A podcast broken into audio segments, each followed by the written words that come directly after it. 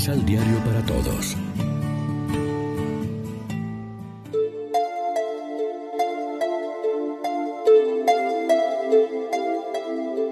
Primera lectura. Todo es de ustedes. Ustedes son de Cristo y Cristo es de Dios. De la primera carta del apóstol San Pablo a los Corintios. Hermanos, que nadie se engañe. Si alguno se tiene a sí mismo por sabio según los criterios de este mundo, que se haga ignorante para llegar a ser verdaderamente sabio. Porque la sabiduría de este mundo es ignorancia ante Dios, como dice la Escritura. Dios hace que los sabios caigan en la trampa de su propia astucia. También dice, el Señor conoce los pensamientos de los sabios y los tiene por vanos.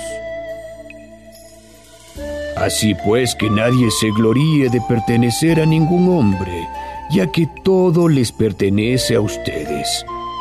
Pablo, Apolo y Pedro, el mundo, la vida y la muerte, lo presente y lo futuro, todo es de ustedes. Ustedes son de Cristo y Cristo es de Dios.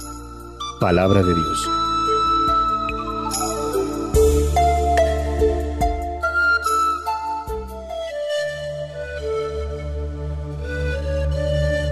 Salmo responsorial del Salmo 23. El Señor bendice al hombre justo.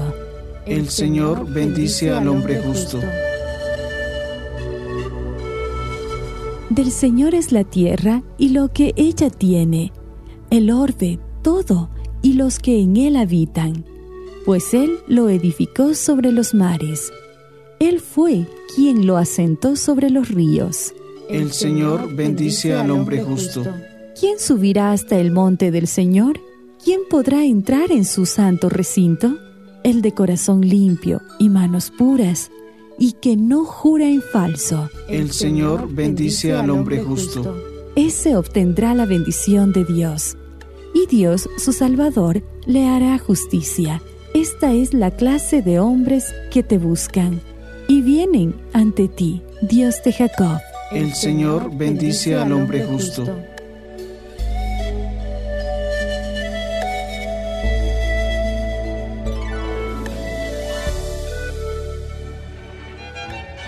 Proclamación del Santo Evangelio de nuestro Señor Jesucristo, según San Lucas. Cierto día era mucha la gente que se apretaba junto a él para escuchar la palabra de Dios y él estaba de pie a la orilla del lago de Genezaret. Vio dos barcas amarradas al borde del lago. Los pescadores habían bajado y lavaban las redes. Subió a una de las barcas, que era la de Simón, y le pidió a éste que se apartara un poco de la orilla. Luego se sentó en la barca y empezó a enseñar a la multitud. Cuando terminó de hablar, dijo a Simón, Lleva la barca a la parte más honda y echa las redes para pescar. Simón respondió, Maestro, hemos trabajado toda la noche sin pescar nada, pero si tú lo mandas, echaré las redes. Así lo hicieron y pescaron tantos peces que las redes estaban por romperse. Pidieron por señas a sus compañeros que estaban en la otra barca que vinieran a ayudarlos. Llegaron, pues, y llenaron tanto las barcas que por poco se hundían. Al ver esto, Simón Pedro se arrodilló ante Jesús diciendo, Señor, apártate de mí porque soy un pecador. Pues tanto él como sus ayudantes estaban muy asustados por la pesca que acababan de hacer. Lo mismo les pasaba a Santiago y a Juan, hijos de Zebedeo, compañeros de Simón.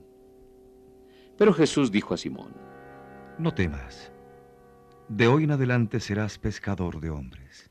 Entonces llevaron sus barcas a tierra, lo dejaron todo y siguieron a Jesús. Lección Divina Amigos, ¿qué tal? Hoy es jueves 3 de septiembre, la iglesia se viste de blanco para celebrar la memoria de San Gregorio Magno, Papa y Doctor de la Iglesia, y como siempre nos alimentamos con el pan de la palabra que nos ofrece la liturgia. Luego del fracaso de la noche, echa las redes por la palabra de Jesús y sucede lo inesperado. La pesca milagrosa que provoca en Pedro una reacción de espanto y admiración.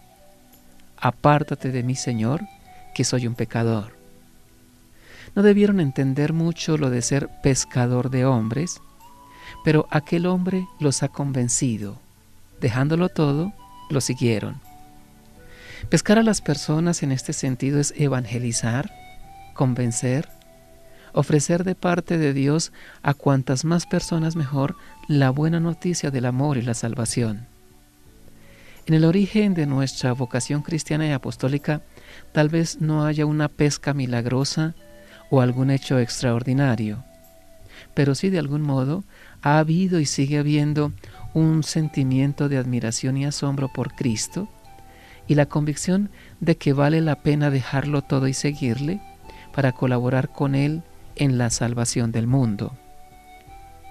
Probablemente lo que sí hemos experimentado ya son noches estériles en que no hemos pescado nada y días en que hemos sentido la presencia de Jesús que ha vuelto eficaz nuestro trabajo. Sin Él, esterilidad. Con Él, fecundidad sorprendente. Y así vamos madurando como los primeros discípulos en nuestro camino de fe a través de días buenos y malos para que por una parte no caigamos en la tentación del miedo o la pereza y por otra no confiemos excesivamente en nuestros métodos, sino en la fuerza de la palabra de Cristo. Reflexionemos. Si no hemos conseguido más en nuestro apostolado, mar adentro, no habrá sido porque hemos confiado más en nosotros que en Él. Porque hemos echado las redes en nombre propio y no en el de Cristo. Oremos juntos. Si tú vienes conmigo, Señor, atravesando el mar de la vida, me dejaré llevar porque he comprendido que cuando me alejo de ti naufrago. Quiero remar mar adentro, pero tan solo si tú vienes conmigo, acompañando mis zozobras y tempestades. Amén. María, Reina de los Apóstoles, ruega por nosotros.